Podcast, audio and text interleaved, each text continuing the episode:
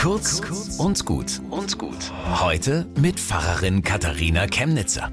Gut 1300 Kilometer von hier in einem Dorf bei Hermannstadt in Siebenbürgen in Rumänien lebt ein alter Pfarrer. Er war schon dort, als das atheistische Regime Pfarrer und Christen bedrohte. Das Dorf hielt stand. Doch dann kam die Wende und seine Siebenbürger verließen die Heimat gen Westen. Zurück blieben von der so lange blühenden evangelischen Gemeinde vier alte Leute. Der Pfarrer selbst ist schon weit im Ruhestandsalter, aber er bleibt. Und seit mehr als einem Jahrzehnt hat er jeden Sonntag vor meist ganz leeren Bänken einen kompletten Gottesdienst in deutscher Sprache gehalten, mit allem, was dazugehört.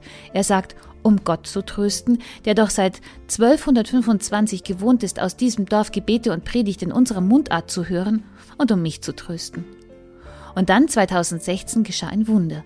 Saßen da plötzlich in einem Gottesdienst ein Amerikaner, zwei Ungarinnen, vier Roma, vier Rumänen, ein Sachse, froh über evangelische Verkündigung. Und das wurden mehr. Und bald mussten aus einem Gottesdienst zwei werden und inzwischen kommen in den Sommermonaten Busse angereist, mehrmals pro Woche, um ihn zu hören. Der Pfarrer ist 84 Jahre alt, geht an einer Krücke und hält durch. Bis zum nächsten Mal.